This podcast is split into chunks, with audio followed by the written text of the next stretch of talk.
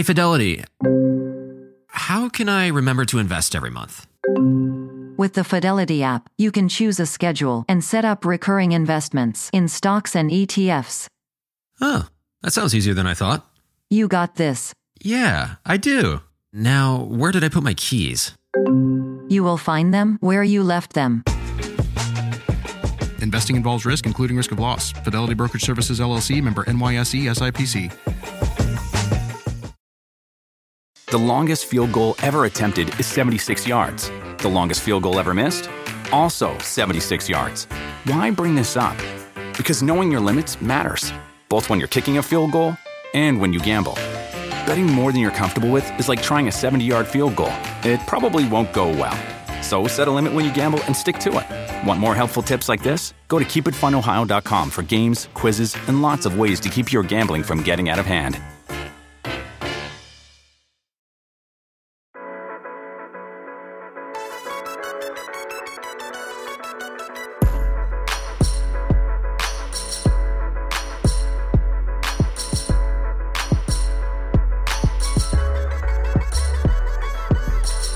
Everybody, welcome to the Rotoworld Football Show. It's earlier in the week than you're used to catching us. The schedule is a little bit different with the holidays kicking off. Denny, Kyle, and I will preview the entire Week twelve slate on Tuesday afternoon, hopefully live Tuesday evening, early Wednesday morning for wherever you're traveling in these United States. But today, Denny and I will get to a big week of, unfortunately, a big week of injury news. Cooper Kupp hurt, De'Von Achane hurt again, uh, Kenneth Walker hurt. Uh, some other Aaron Jones is hurt. Mm-hmm. There's there's some good news out there. Calvin Ridley has finally been saved. He's broken out.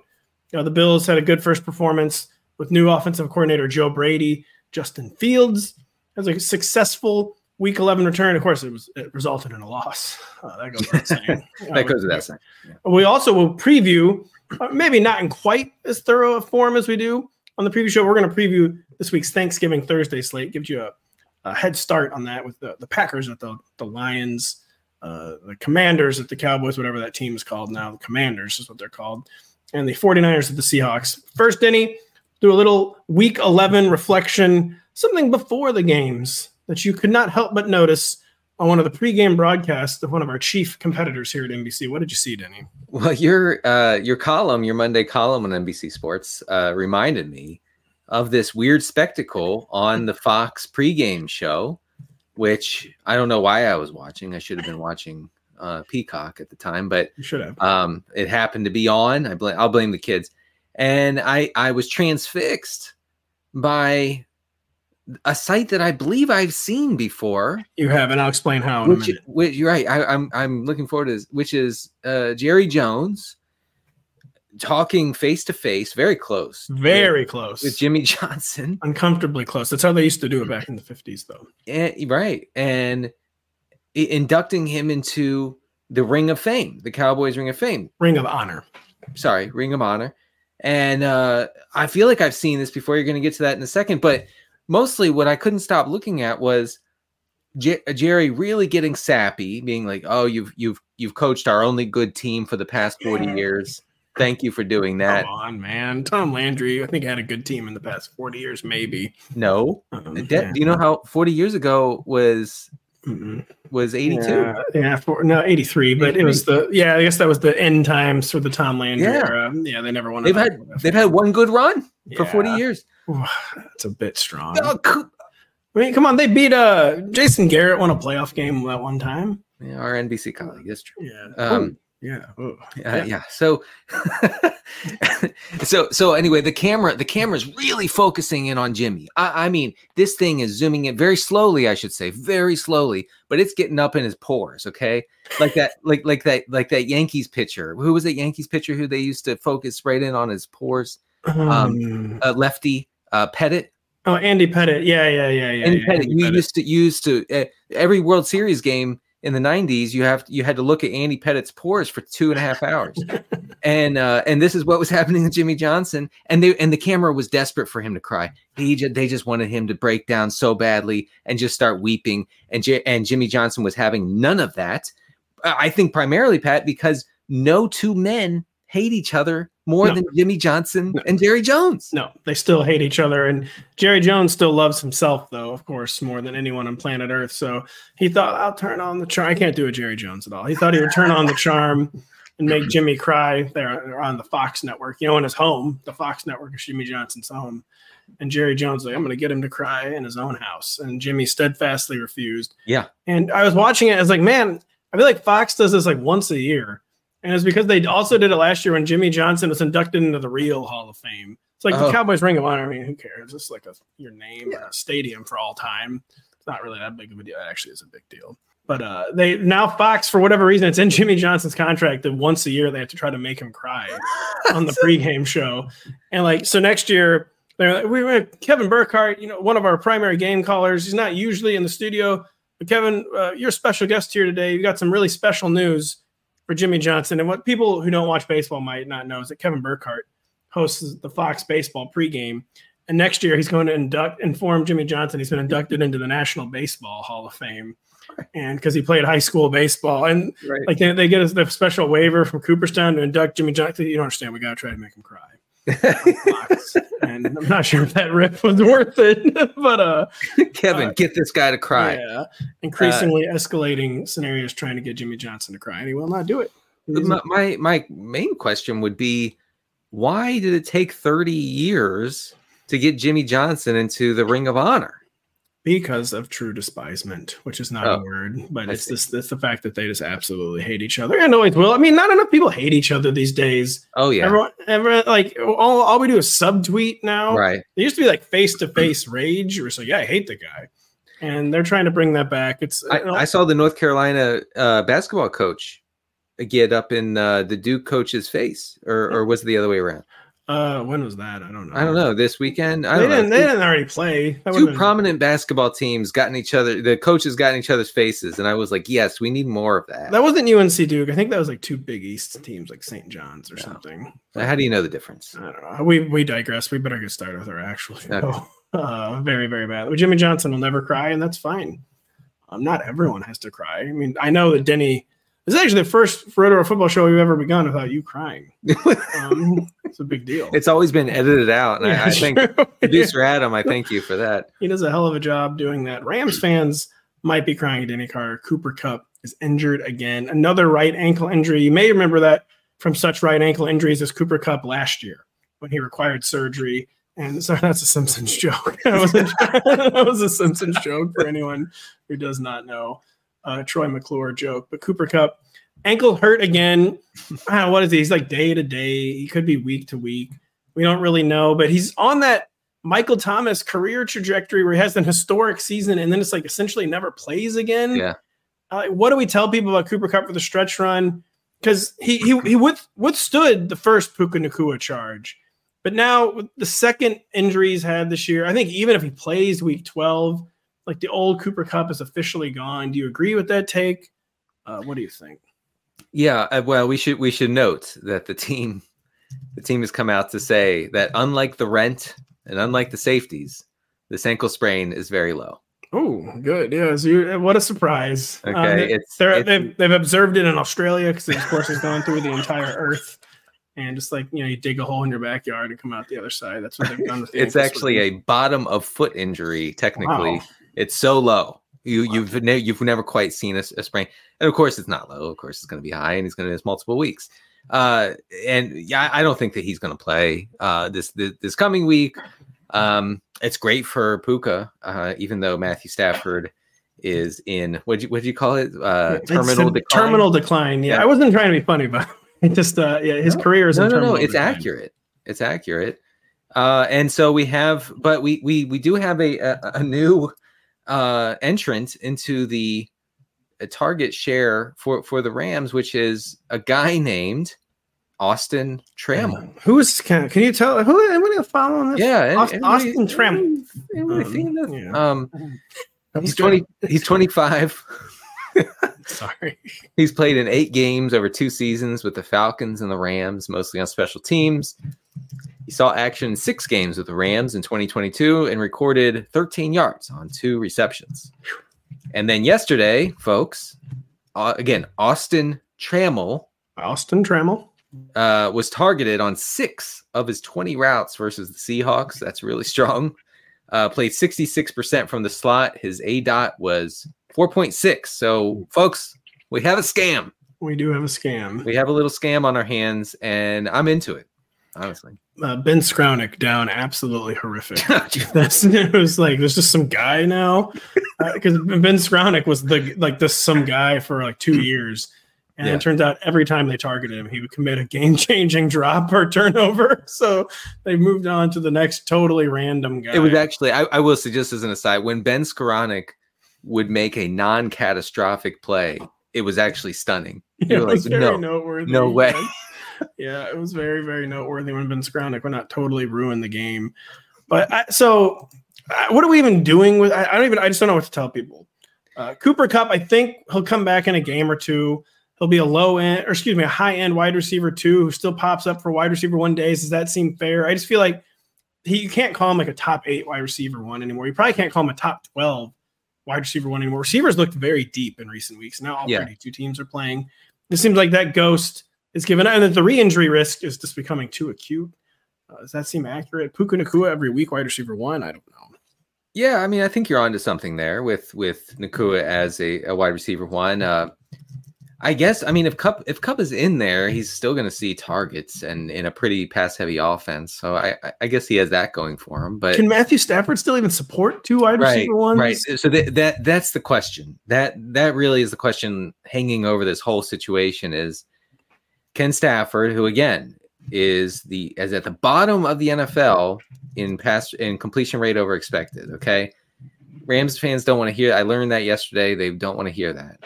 But it's true, and he demonstrated his lack of accuracy when he missed Darrell Henderson for a wide open touchdown against the Seahawks. One of the worst throws you'll see this season. Um, so, yeah, I mean, uh, uh, Kupp, Kupp has very little chance to achieve a ceiling outcome going forward. That's what I'll say. Yeah, man, the, the receivers are too damn open now for Matthew Stafford. All these Zoomer receivers are just always wide open. What am I supposed to do? Uh, Stafford has completed seventeen or fewer passes in four straight games. He's completed under sixty percent of his throws in three straight games. He's won multi-score effort all year. He has nine touchdowns, eight picks. It's just not like, yeah, I don't really think he can support. Even if it, even if it's like the world's narrowest target tree, which it always has been, I, someone is not going to be in the top twelve anymore on any given basis, and just feel like that I'm going to bet feel more comfortable betting on Puka Nakua, who stayed pretty healthy all year, than Cooper Kupp. And at least the first week Kupp is back, if even if that's week twelve, I'm going to rank Nakua ahead of uh, Cooper Kupp. Denny. All right. Well, look, I said I just said pass heavy. That that's actually not the case.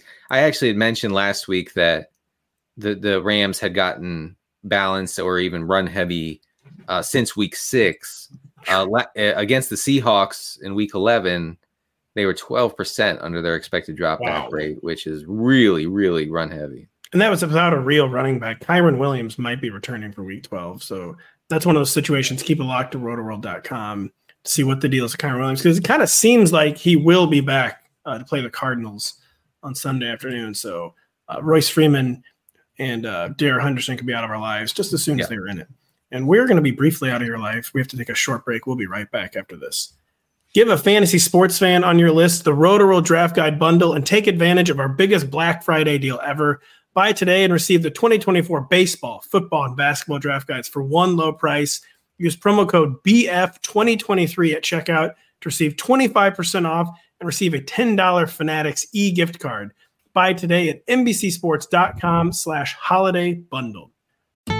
Building a portfolio with Fidelity Basket Portfolios is kind of like making a sandwich. It's as simple as picking your stocks and E T Fs, sort of like your meats and other toppings, and managing it as one big, juicy investment. Mmm, now that's pretty good. Learn more at fidelity dot com slash baskets. Investing involves risk, including risk of loss. Fidelity Brokerage Services, L L C. Member N Y S E S I P C. The longest field goal ever attempted is seventy-six yards. The longest field goal ever missed? Also seventy-six yards. Why bring this up? Because knowing your limits matters, both when you're kicking a field goal and when you gamble. Betting more than you're comfortable with is like trying a seventy-yard field goal. It probably won't go well. So set a limit when you gamble and stick to it. Want more helpful tips like this? Go to keep it fun ohio dot com for games, quizzes, and lots of ways to keep your gambling from getting out of hand. I'm going to just go off on a tangent for no reason here. Sure. The injuries have been in decline in the N F L for several years running, not at quarterback this year. Pretty strange outlier at quarterback this year where like ten or eleven starting quarterbacks have been hurt. Mm-hmm. Quarterback carnage. I feel like receiver and running back injuries have been on the decline. I, totally anecdotal. I'm sure there are people doing empirical studies on it, of course, but that was me leading into. It just seemed like a lot of people were hurt this week. And What you've been in the, the blurb game, the coverage game for a while. What is your sense on injuries? Have you noticed a change at all, more, fewer, or is this all in my mind? Well, I mean, I think fewer really bad injuries for receivers and, and running backs I, this season se- seems like. Uh, and then every injury to a quarterback seems to be like either season ending or close to it. We're not we're not really getting the, the nicks and bruises that, that I think no. we're used to at the quarterback position. I don't really know the explanation for that. Uh, I mean, the league has done everything it can to protect the quarterback position, ex- except for put, you know, flags on the sides of their jerseys oh, to tear off. Just do the rant. Do the whole rant. No, no, no. Look, I, I'm for it. No, I you know, don't understand. I'm joking. I know. I'm, I'm joking. for it. No, I, I I would like to live in a world where you can't actually touch the quarterback. So I know you're watching the games that your dad's ready. Kill him. No, yeah. Come on. Break him in half. It used to be legal, and then they would come in back in the second half and play. Yep. And like, yep. Well, Dad, you just said they killed them, and then they would still play in the second half. Yeah, it was the eighties. Come on. Yeah, they reanimated. Yeah, they respawned. Come on, it's the Zoomers say they respawned. No, I'm sorry. Uh, yes.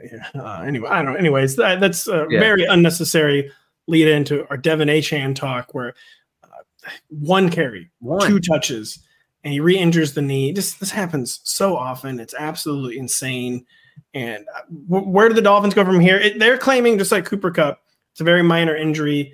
They're basically saying it's purely precautionary. He wanted to come back into the game. He did spend the rest of the game standing on the sidelines. Of course, this being the N F L, they have a quick turnaround.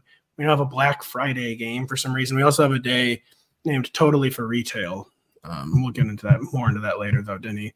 Um, uh, but, uh, no, we won't, actually. Maybe you will on the, the bad faith times. But yeah. uh, De'Von Achane, what could, what are we are we going to rank this? We're not going to rank him as an R B one the next time he comes back, right? And do you think he's going to play in Week twelve against? Well, you you know you mentioned in your in your column today that Achane st- strikes you and and and me as well as a guy who requires absolutely perfect conditions to succeed, and that means no nicks or bruises, uh, a, a good matchup, nobody hitting him at all ever. Wow. Um, You know, and and when he doesn't get that, you know, you you know what you you know what you get. I I'm a little surprised. It seemed like the Dolphins were being careful with Achane. I, I'm not blaming the team, but it is surprising to see a guy have to leave after two touches. Uh, at, you know, after being out for what six weeks, yeah, five was, weeks. I think it was only the minimum four weeks, but it was four over weeks, a month because their bye week was in. Yeah, there. yeah, yeah, yeah, oh. and. And, and you know, and I was surprised at how ineffective Raheem Mostert was after that. As someone who played a lot of Raheem Mostert in D F S, I was very surprised, in fact, because, man, it doesn't get better than a matchup against the Raiders as far as the rushing game goes. I'm not sure if he's falling off. You know, he's a little bit older, whatever. But that Dolphins rushing attack is uh, down pretty bad right now. Yeah, Mostert, I've been beating this horse, hobby horse, for a while. I don't think that's actually a phrase at all, but it seems like the second year in a row, he's just wearing down, or he's not meant for these kind of workloads. And in his more veteran state, he has figured out how to stay on the field, at least Raheem Mostert, but this seems like someone who cannot withstand these kind of workloads. The Dolphins basically have no choice but to heap on him. I have several tangents real quick. The Raiders and their yeah. defense, by the way, I think the, the Antonio Pierce bump just seems to be real, and it seems like it's totally vibes based somehow, but yeah, and he's just to- completely transformed this team, and they actually want to play football again. Uh, they're in every game. They've had a soft schedule heading into Week eleven, but then Dolphins turnovers had something to do with it. But the defense had to force those turnovers, and it basically were the first team to not get annihilated by Miami at home this year. That's right. Um, so the Raiders are a much improved team. But my point on Achane is he's a tiny speed back. He seems like a running back position where you have to get used to playing injured. like you said. You just, it's just part of the game. You're always yeah. going to have like a deep bruise. You're always going to have some strain. You're oh, never going to be anywhere near one hundred percent. His skill set just seems like one where if he loses even five percent of his yeah. speed or explosiveness, he's not going to be the guy the Dolphins need him to be.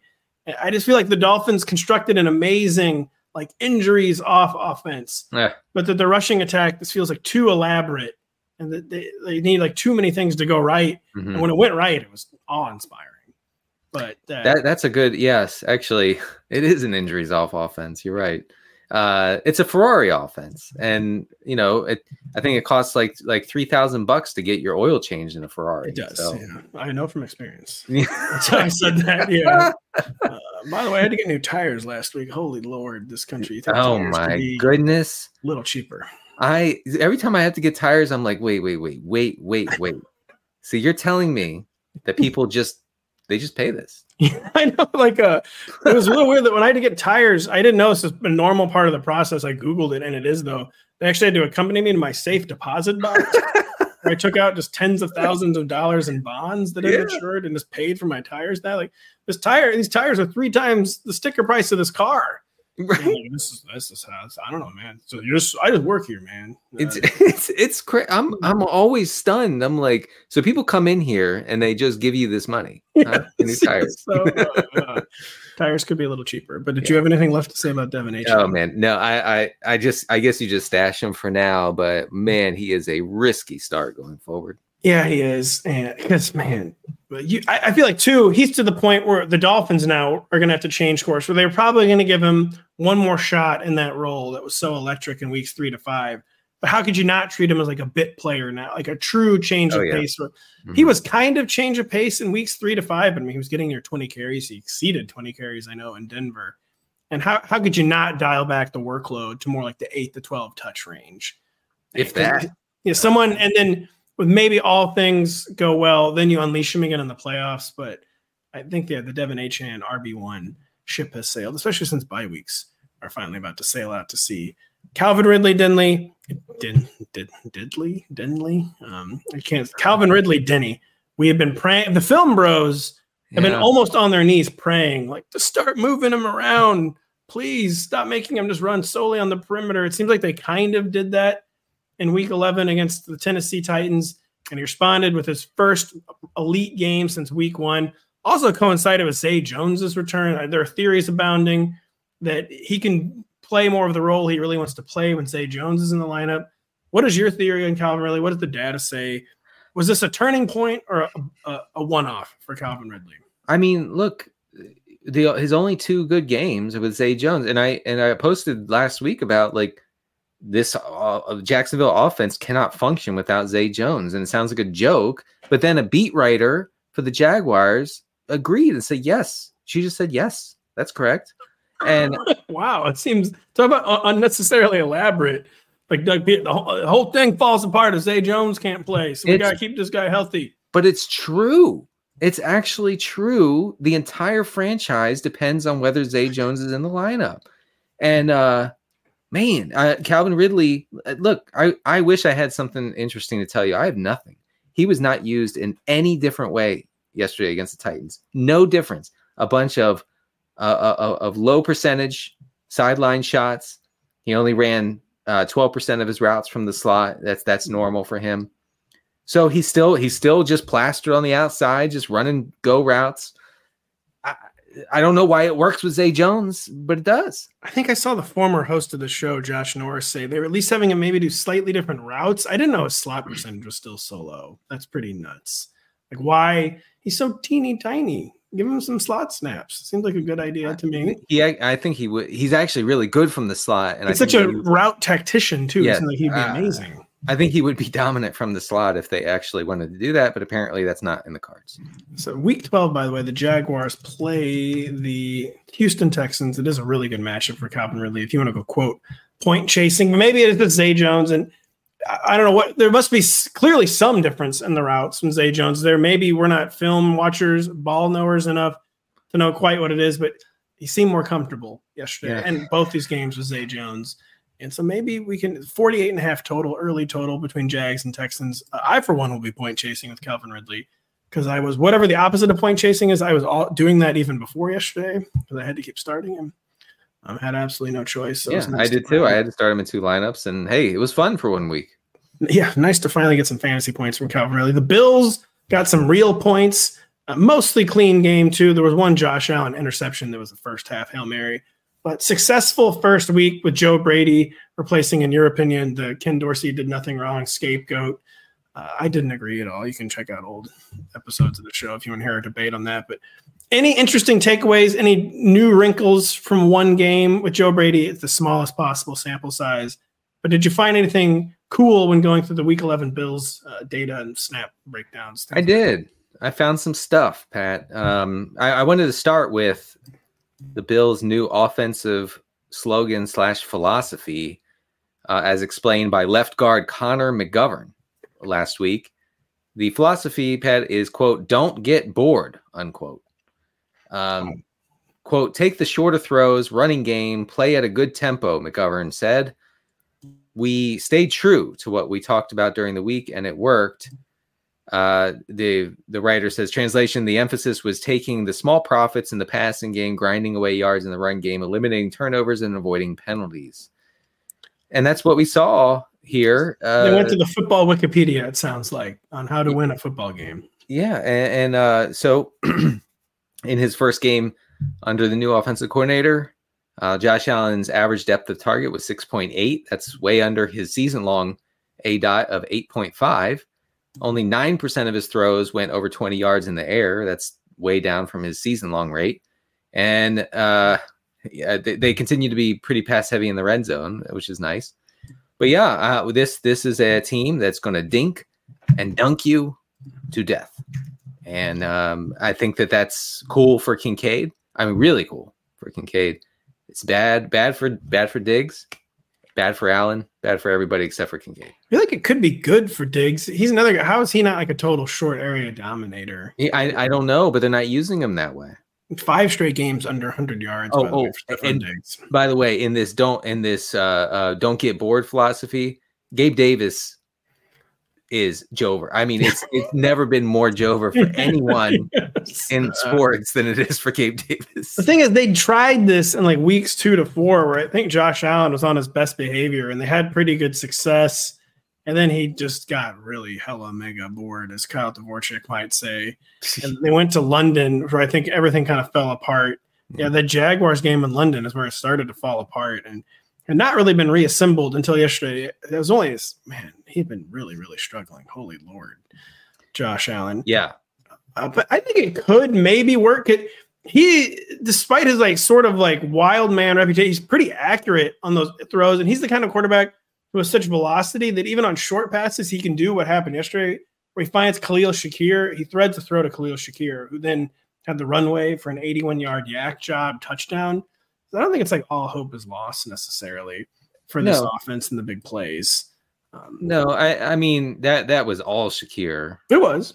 But it, it kind of quarterback, not every quarterback can even like thread that kind of needle. I can't yeah, remember. No, that, you're right. You're right about that. I think it's good for James Cook, who who saw some more action in the passing game. If they're if they're going to do this check down thing, um, Cook's still you know running running a decent amount of routes. And uh, I mean, I say all this, and I'm and I'm down about it, but the Bills are fourth in pass rate over expected, so they are they are going to throw a lot. So they, these guys have that going for them. After James Cook almost had the rug yanked out from underneath them in Week ten, he did return a season high seventeen carries against the Jets. Uh, of course, this game was out of hand. The, the Jets were literally benching their quarterback in the second half, but James Cook has maybe withstood like the best shot from the Bills coaching staff and like, all right, yeah, we don't have anyone better. Yeah. we gotta. He's entered the Devin Singletary zone. Yes, we, yeah, he has. He survived his Devin Singletary Waterloo. Has come out maybe a stronger R B two. Anything from Justin Fields' his first start back? I believe it was his first one hundred-yard rushing performance of the season. One of his more poised passing performances I've ever seen. He did, of course, commit the game-ending turnover. They were well, they, they were already losing, but they were trying to do the game-winning drive, and it ended the way Bears game-winning drives always do, with some horrible miscue. Yes. He had a really good game up to that point. Anything interesting in the numbers in Justin Fields' return? I mean, the the rushing was there, uh, which we had not seen really consistently. fourteen rushes uh, for one hundred four yards, about six yards a rush. Um, you know, he was down. He was tackled inside the ten-yard line, I think, twice, uh, or inside the five-yard line, I should say, twice. And, you know, so that that's that's what matters, you know, for fantasy purposes. Like, that's what we we need to see. So if that continues, and the thing is, they've been very, they've been inconsistent about that, right? And one week they're using him as a as a runner with design rushes, and then the, the next week they're like, "You're dropping back, buddy, and you're throwing forty-five passes," and that doesn't work. That's not, no. that's never going to work. Literally, no, never. Never going to be as for good. Justin Fields. Uh, so that you know, I it was positive, definitely positive, and I you know I hope folks started them. You're going to continue to do that. Didn't notice much Tyson Bagent talk on the old bird machine Didn't or seem to be happening. The sports talk radio that I never, ever listened to ever. uh, it was encouraging coming back, what, four or five weeks away. I thought this was the kind of coaching staff that was just going to put him back at square one. Like just totally forget about the ways he had been having success before he injured his thumb. So I was encouraged by, all right, yeah, we're not doing that again. Mm-hmm, like, mm-hmm. They, they admitted mostly more or less how he should be used. Um, so th- that was good with Justin Fields. By the way, is this Lions defense good?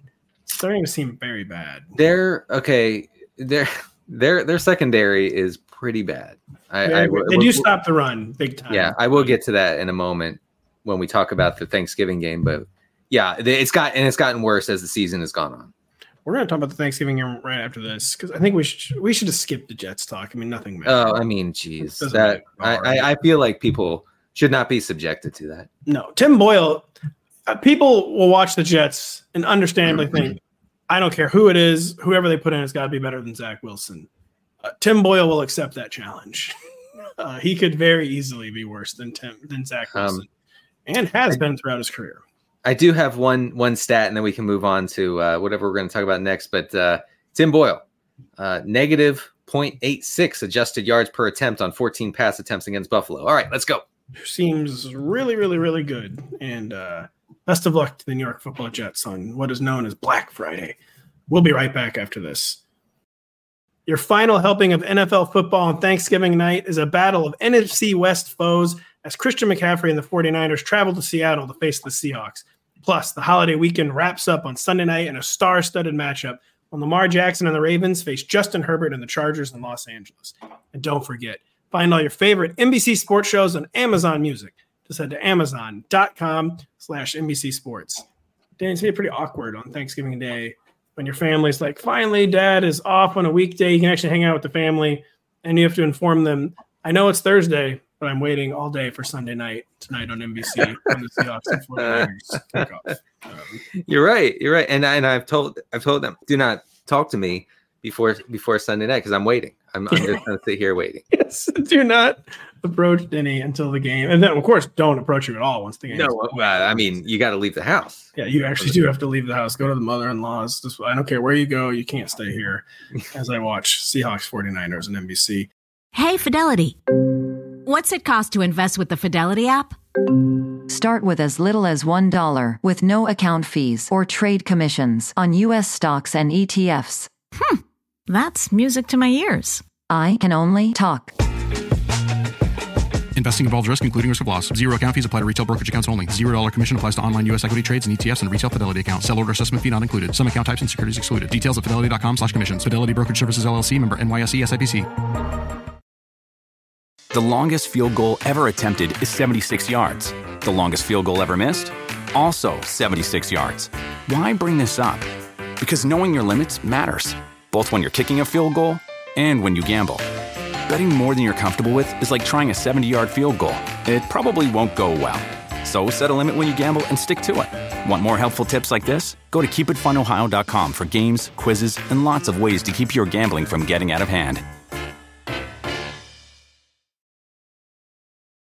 Seahawks and 49ers is where we will end this preview portion of the show. We'll, we will, of course, begin in Detroit, Michigan, where the Lions, for the first time in forever, are the good team in the Thanksgiving matchup. And T V executives have to be like, finally, there's going to be two good teams in the early Thanksgiving game. The Lions are actually good. And then they send the Green Bay Packers yeah. there. But, Denny, we've been talking all year about how bad Jordan Love is, about how bad the Packers are. But uh, they looked okay in Week eleven. back-to-back weeks now, Jordan Love has had the best game of his career. The Packers are kind of hanging around the back end of the playoff race. They're four and six. Jordan Love, there's so many caveats to what happened for him in week eleven. He never had a three hundred yard game until, of course, he faced Brandon Staley, who right. This is the worst coordinated defense uh, in the entire league. Um, also, maybe of all time. Man, you know, some guys, some coaches are good at getting mad. Brandon Staley's mm. not good at getting mad. I know. Like, I feel like he's going to get a reporter to, like, actually fight him. Because, like, a reporter would be, like, really scared if Dan Campbell or Mike Vrabel did that. When, yeah. when Brandon Staley – Uh, like the guy for the like, screw it, I'm gonna fight this guy. Uh, and and listen, I get it because I'm a I'm a guy who, when I get mad, people don't even understand that I'm mad. You know, like they're like, wait, what's what's going on here? And I'm like, I'm like ready to like run through a wall, and they're and they're I don't I don't understand this because you're acting just strange. That's the same with Brandon Staley. Are you are you Brandon? Are you mad? That that press conference was. Uh, atrocious. I it mean, was. really hard to watch. It was so uncomfortable. I, it was one of the classics.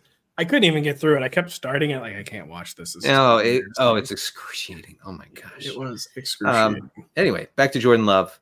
Yeah, so Jordan Love coming off the two best starts of his career. Yeah, is he streamer worthy? Mm-hmm. We mentioned it was the perfect matchup for Week eleven in the Chargers, who just cannot stop anybody. But then, as we mentioned before the break, the Lions have gotten very leaky in their pass defense, especially the back end. Yeah. Of their pass defense. They do have Aiden Hutchinson-King, an okay pass rush. But can Jordan Love, all thirty-two teams playing for Week twelve, is he in the streamer mix or yeah. is he is this too much of a reach? I think so. You know, I always hesitate with this early Thanksgiving game because, honestly, the guys just seem like they're not awake. No, they're not. They, they're not they're ready not, to play at, no, at noon. Not. You know, or, or is it eleven o'clock? Detroit? It's eleven thirty in the Central Time Zone. Detroit is in the Eastern Time Zone. It's one of those cities where oh, if you right. live on the true Eastern Seaboard. You probably have, you know, no one ever cares on the East Coast. Like what's like, like east of New York. Like, who cares what time zone it's in? It's not the East Coast. It doesn't matter to me. Detroit is in the Eastern Time All Zone. All right. Well, I mean, it's just too early for these guys. But uh, I always like when they send a West Coast team. Poor West Coast team. I know. Uh, anyway. I'm surprised the Chargers don't have the indignity of playing. Oh my gosh, that would be so funny. Oh my gosh. Um, yeah, I mean, the Lions are the fourth most extreme pass funnel on the season. Uh, they're allowing the sixth highest uh, drop back E P A since week six. So really being exploited on the back end uh, uh, because I think they're not good in the secondary, but also they're really good at defending the run. Yes. And I can tell you one thing. That A J. Dillon as the lead back is not going to lead to a prosperous run game. In no. fact, it will be completely the opposite because, man, A J. D- I saw your post. The Packers can't quit A J. Dillon. I no. don't get it. I It's the most perpl- one of the most perplexing things in the N F L right now, the fact that the Packers, because I guess Dillon is a system knower, are just committed to this guy every time Aaron Jones is out. It is absolutely crazy. It was it's been so crazy. People do sorry to do hashtag people forget, but people forget Aaron Jones was one of the most effective goal line backs in the entire league before they drafted A J yeah. Dillon. And they just like totally moved away from that for no reason. It is interesting. I feel like they were beginning to dip their toes into moving away from A J Dillon in week eleven against the Chargers. They've been involving Emmanuel Wilson, yeah. someone who I barely know anything about, but like Aaron Jones, he got injured and was carted off. Like Aaron Jones, it was somehow ended up being minor despite looking really bad. It's a shoulder injury for Emmanuel Wilson. But it's just like an impossibly quick turnaround for either of these guys to play. Emmanuel Wilson might get a harness on, might get a pain-killing injection. He might play. But it just seems like all A J. Dillon for the Packers on Thanksgiving. Like you said, it's just not a good matchup for that. And with the whole field active, yeah. despite the supposed workload, A J. Dillon's going to get – I will have a little trouble getting him in the top twenty-four. He'll probably be in like that – that very low-end R B two range, but I would keep my expectations very, very in check for A J. Dillon on Old Turkey Day.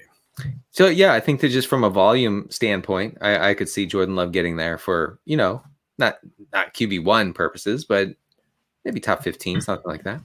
I didn't prepare you for this one, but anything at all on the, the Packers receiver core. I watched this game yesterday. Dontavian Wicks continued to pop up for big plays. Romeo Dobbs continued to get targeted in the red zone and the end zone, score a touchdown. Christian Watson kept getting one end zone target after another and finally, finally converted. Jaden Reed, his usage seems capped in the passing game, but they got him carries. He had three carries, forty-six yards, a thirty-two yard touchdown.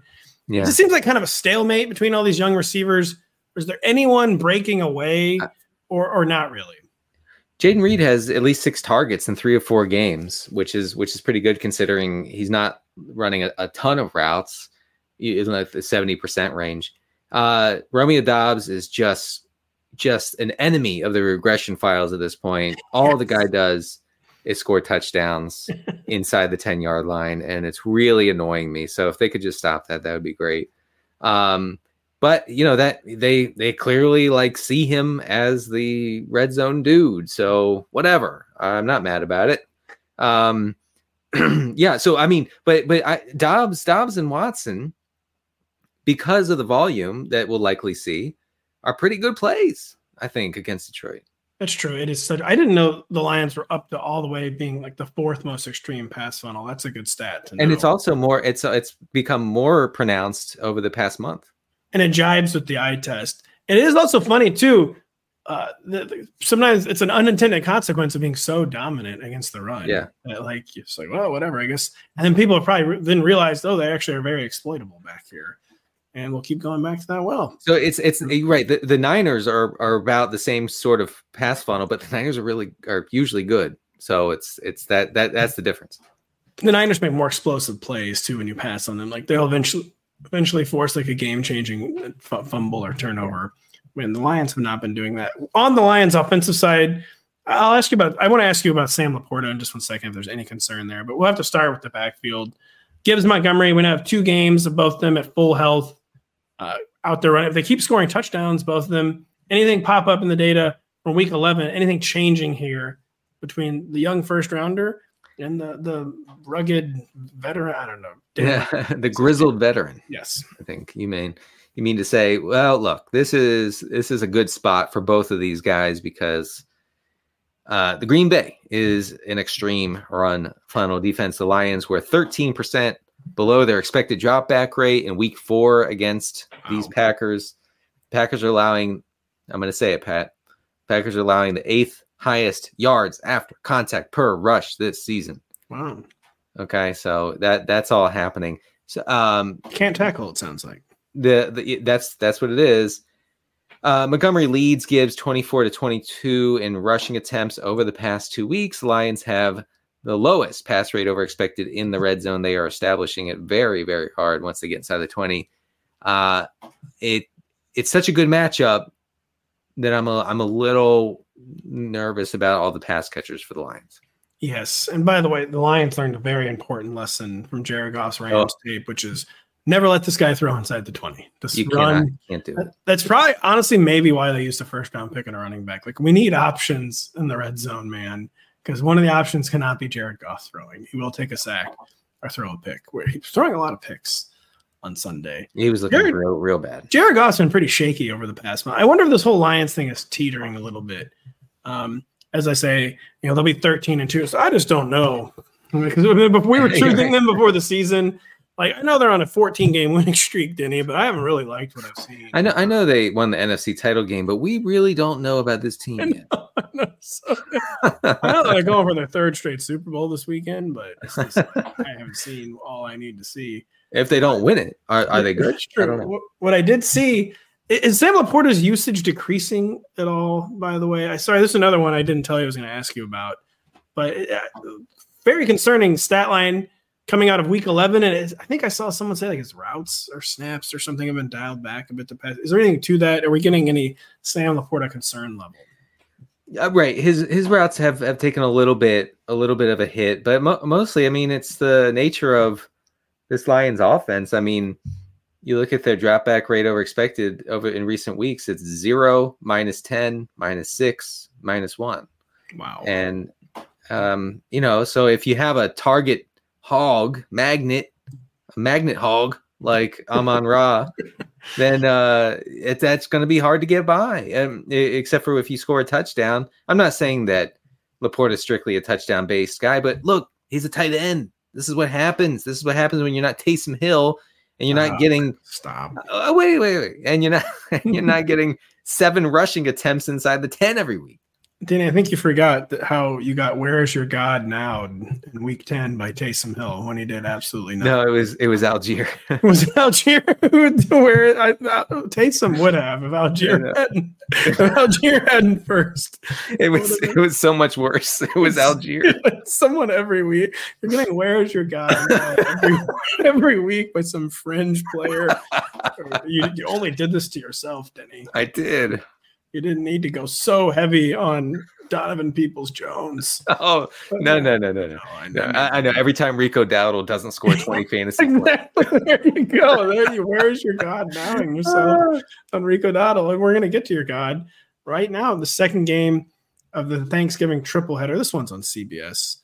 First one's on Fox. The final one's on N B C. Uh, Commanders arriving in Dallas of a very dispiriting effort where they got sunned by Tommy DeVito. Ooh, real bad stuff. Real, real grim stuff. Just Ron Rivera basically crying, "Fire me," and they're refusing to do so, at least as of the time of this podcast. Early line is the Commanders ten and a half point underdogs. Is this the end of the Sam Howell era of good feelings, or can we keep going back to this well, riding this horse in fantasy because the past attempts will never stop, cannot stop? No, no, no, no. We're we're riding. We're riding into the sunset with Sam Howell. Look, Sam Howell's going to drop back, per my calculations, eighty-four times against the, against the Cowboys. Yes. And and you know what, Pat? He's going to throw for two hundred fifty yards on those eighty-four attempts. That's fine. And and two touchdowns. And we're going to take it. And we're going to be right. happy with it. Okay. Right. Uh, and, and yeah, so there they will there will be no running, no running against the Cowboys this Literally week. none. No. I mean, and and I couldn't be happier about it. Um, but yeah, I think Howell, Howell's fine as far as long as this Eric Bieniemy coached offense continues throwing it.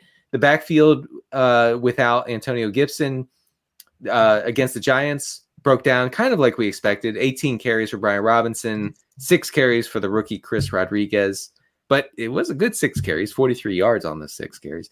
Uh, Robinson ran thirty-three routes to only eight routes for Rodriguez. Robinson caught seven of eight targets, and I foresee a game in which if if if Gibson is out, I think Robinson is a is a candidate for double digit targets here. And Gibson running into the same problem every injured player for these short week games is this week. It's just such a quick turnaround yeah. that Antonio Gibson probably will miss uh, this contest. And yeah, Sam Howell, just keep on riding, riding, riding to clear clear your name. Uh, if you're yeah. Frank, if you're a Warren Zevon head, you'll know what I'm talking about. Just keep yeah. on riding, riding, riding. No. Yeah. Oh, well, the, the six people who are listening who have heard of Warren Zevon will really appreciate that. That's true. They will appreciate it. At least two of them will tweet at me because we all have the exact same sensibilities.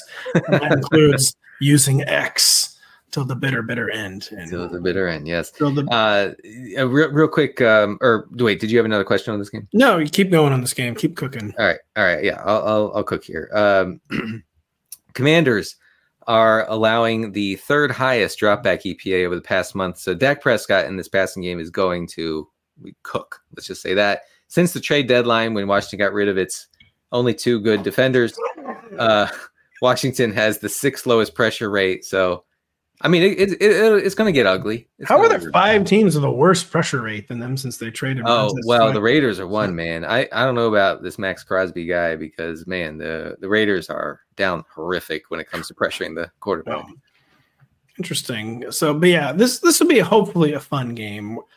The Commanders need to get like an early score or two. If they don't, Sam Howell might break the single game sack record here. Like they, if they if they if they allow the Cowboys to pin their ears back, maybe the Cowboys will be sleepy on the short week.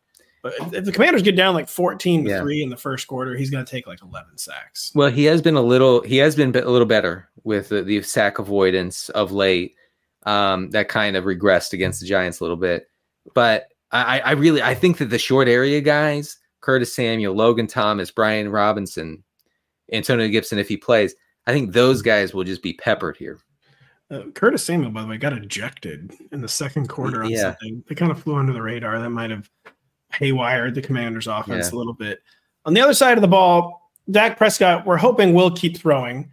It, it was kind of an aberration against the Panthers. He also kept throwing against the Panthers. He actually attempted thirty-eight passes. The Panthers are very, very good at limiting big plays, though. The Commanders are not good at limiting big plays. So we're hoping we're going to get that explosive Cowboys passing attack, but what we got in week eleven, Denny, was a Tony Pollard touchdown, the first one since week one. where's your God now? Rico Dowdle had ten touches for twenty yards. He did absolutely nothing, Denny. Uh, is it still totally Jover for Tony Pollard? Oh. Or uh, was there anything beyond scoring that stood out to you from his performance? I'm, I'm happy. Look, I'm happy that Pollard's off the schneid because he is on the magazine cover of my employer. So I that's that's good. And I appreciate the Cowboys making the trip to Carolina specifically to get Tony Pollard one touchdown. um, Come on. Goodness gracious. That was the whole week, the whole week was we got to get Jimmy to cry. Jimmy didn't cry. Now we got to get the touchdown from hell, hell or high water. Just one, though. Yes, we cannot get one. two. No. Uh, look, Dallas was still, like you mentioned, was still pretty pass heavy. eleven percent over their expected drop back rate against Carolina. They're they're one of the run heaviest, sorry, pass heaviest teams in the league since returning from their bye week. Um, so they're they're avoiding they're avoiding Tony Pollard, uh, Rico Dowdle. By the way.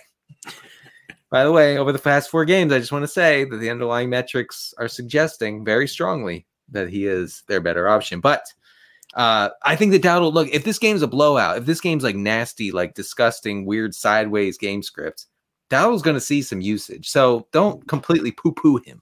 Well, if he doesn't, I'm going to get up from Thanksgiving dinner at my parents' house and text you, where is your God now? When I see Rico Dowdle get like tripped up for a one-yard carry at the thirty-two-yard line or something and immediately subbed out, I will be get, hold, hold on. Like my dad's in the middle of a story, like, hold on, I got to go do something real quick. And they come in You're the sweat, sweating profusely. They come in the living room just texting very angrily. Like, well, what are you doing? Texting Denny. Where's this God now, huh? Uh, after I finish sending the text, Rico Dowdle scores. sixty-five yards. Yeah, yeah.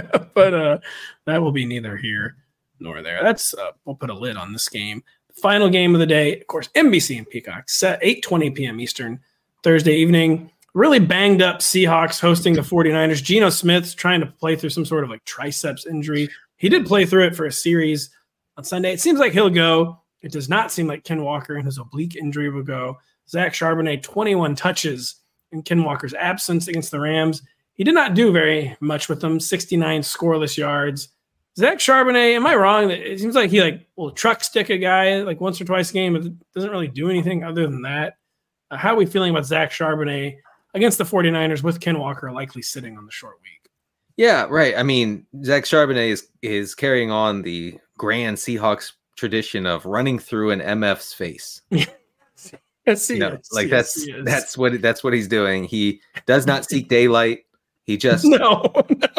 He he will break through the line and then run diagonally toward a defender so that he can hit. St- he can truck. What did you say? Truck stick him. Truck hit stick. Yeah, truck stick. Whatever. I don't know what the Zoomers are saying. You but, can say hit stick too, actually. Yeah. And, and yeah, but uh, he he could be a scam though. He uh, caught six of six targets. Um, the Seahawks will probably be passing a lot because I, I, I actually like the Niners to just decimate the Seahawks oh, here. Really? Uh, yeah, decimate. It won't. Well, I, we well, need this game to be close. You you should watch it. It'll be fun. It'll be a fun decimation to watch. Didn't you work for the Comcast Corporation and yet you don't want the game to be close? Curious. I look. I'm a fantasy football guy. I watch anyway. Yeah, it's true. That is one thousand percent true. Okay, you, you, we we love a blowout. Blow, weird, fun things happen in a blowout. Uh, yeah, P F F grades the Niners pass rush as the top pass rush in the league. P F F grades the Seattle blocking or Seattle pass blocking as the tenth worst in the league. Geno is being pressured in forty percent of his dropbacks. I mean, it's going to be nasty for Geno, I think. I guess the only good news, the forty-niners defense kind of banged up again and on a short week, but yeah, they are. It is a road trip, but they're just going up the coast. It's not too too taxing of a road trip for the forty-niners. And I believe the forty-niners have just had their number too. Um, oh, yeah. That playoff yeah. game actually was kind of close for a little bit, but it does seem like a red light game for the Seahawks. It's blinking very I, concerningly. You know, the forty-niners, when they have all their guys healthy, are really quite. They're a Death Star. It's pretty unfortunate. And it's, Brock, it, it, they are. I mean, well, look, when the Dolphins, when, when it's injuries off, it's the Dolphins versus the Niners in the Super Bowl. It, it, by the way, I realized yesterday that Tua, how similar Tua and Brock Purdy are. And like, yeah, I, yeah, yeah. I mean, that is a good in a good way for Brock Purdy too. And we've, you've, I know you've dabbled a lot into a true thing, but and it's not just a Kyle Shanahan thing, but I, I feel like that Brock Purdy is a pretty good Tua comp. And um, that this, like I've ex- I've learned to accept Brock Purdy's good. It's it's fine. It's whatever. Maybe it's a system, but someone's got to execute the system, and he's doing it. And like, I don't know if they're slightly different stylistically. Brock Purdy, maybe is he bigger than Tua? Uh, I'm not actually sure, yeah. But I realized they are very, very similar, and that's helped me to embrace Brock Purdy a little more and just accept that he is actually good, and that he's not going to magically get bad all of a sudden. and uh, he will continue getting away with it because he's the right it's man. It's a sensitive right thing, though. It's a sense, you know, the, the Niners, they're, they're, they're, like I said, all their guys are healthy. Things are clicking. Like they're, like you said, they're a Death Star. As soon as one guy chips a fingernail, it's over. That like, is it's, true. It's just, it's just a sensitive thing. And as soon, if they get down by ten points, oh man, it's it is over. Just call it. Like the refs should just call the game because the whatever Shanahan, Purdy, whoever is involved, they can't come back. They cannot play play from behind. I feel like the 49ers do a better job of ensuring that doesn't happen. And stay, they have a more kind of man for all seasons running game than the Dolphins do. I feel like even if Christian McCaffrey got hurt, I have more faith in like Kyle Shanahan keeping his running game mm-hmm. like duct taped and glued together than I do the Dolphins. I do think that's a big difference between, and of course, the defensive yeah. personnel for the 49ers is a big difference. But yeah, they are unsurprisingly turning out to be very similar operations who identified very similar quarterbacks. We'll end with the 49ers and just Debo. They got him a touchdown in week ten. But is he starting to just feel like the odd man out to you? Of the, yeah. Someone's got to be the odd man out with all these elite right. skill players, and the way they like are just pasting people a lot of weeks. You're just not going to get a lot of passing volume. Uh, they, they really they seem very half-heartedly committed to the Debo rushing thing. He got only one carry in week eleven, only four targets. He's exceeded four targets uh, zero times, like his past five appearances. A lot of injuries mixed in there. But right. is there a Debo Samuel? I mean, I, I'm sure people have already been concerned. What is your Debo Samuel concern level? He remains really good when he gets the ball, uh, but there, you know, it's a it's a it's a run first offense, and it, and it was this past week against the Bucks, five percent under their expected dropback rate. Uh, it's a run first offense where one or maybe two pass catchers is going to eat, and sometimes you're not it. And most of the time, that's Debo. And that whole rushing thing, we talked about this in the preseason. As long as McCaffrey's in there, yeah, it's like the whole, the whole Debo thing, rushing thing, it's it is over. And the beat writer said, no, they don't see him as a rusher at all. You know, and that, so that's a huge chunk off his what what used to be a really nice fantasy floor. And then you add the pass catching to that; it used to be a fun little thing.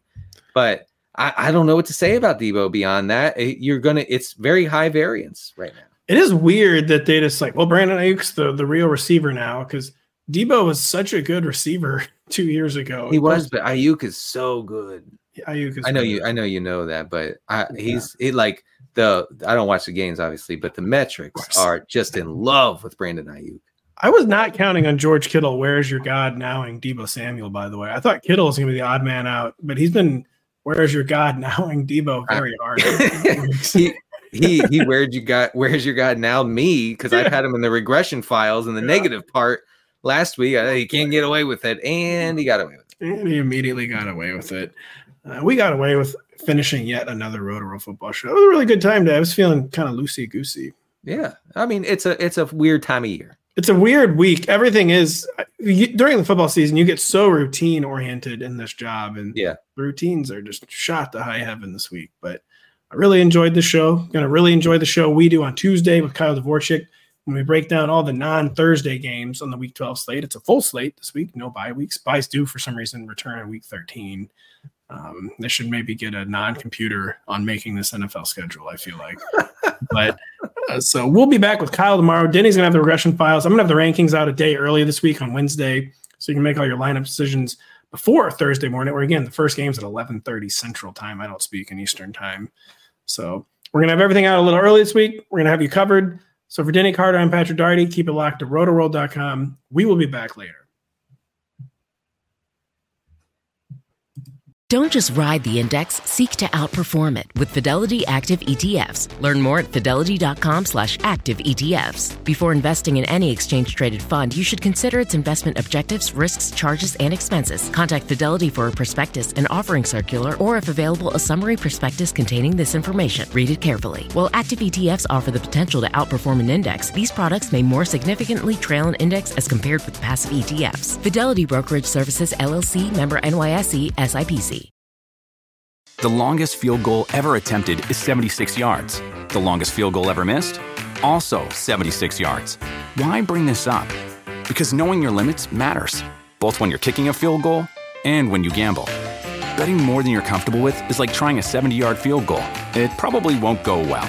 So set a limit when you gamble and stick to it. Want more helpful tips like this? Go to keep it fun ohio dot com for games, quizzes, and lots of ways to keep your gambling from getting out of hand.